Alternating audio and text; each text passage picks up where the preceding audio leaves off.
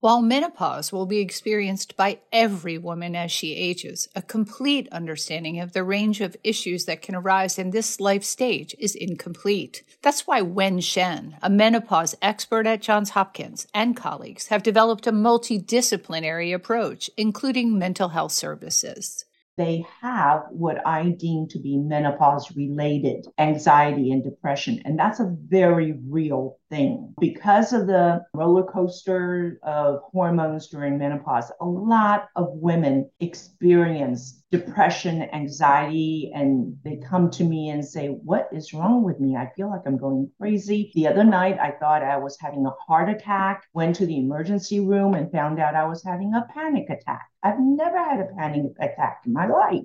Yes, this could be a result of the crazy hormones. Shen says women tell her they feel their concerns are being heard for the first time. At Johns Hopkins, I'm Elizabeth Tracey.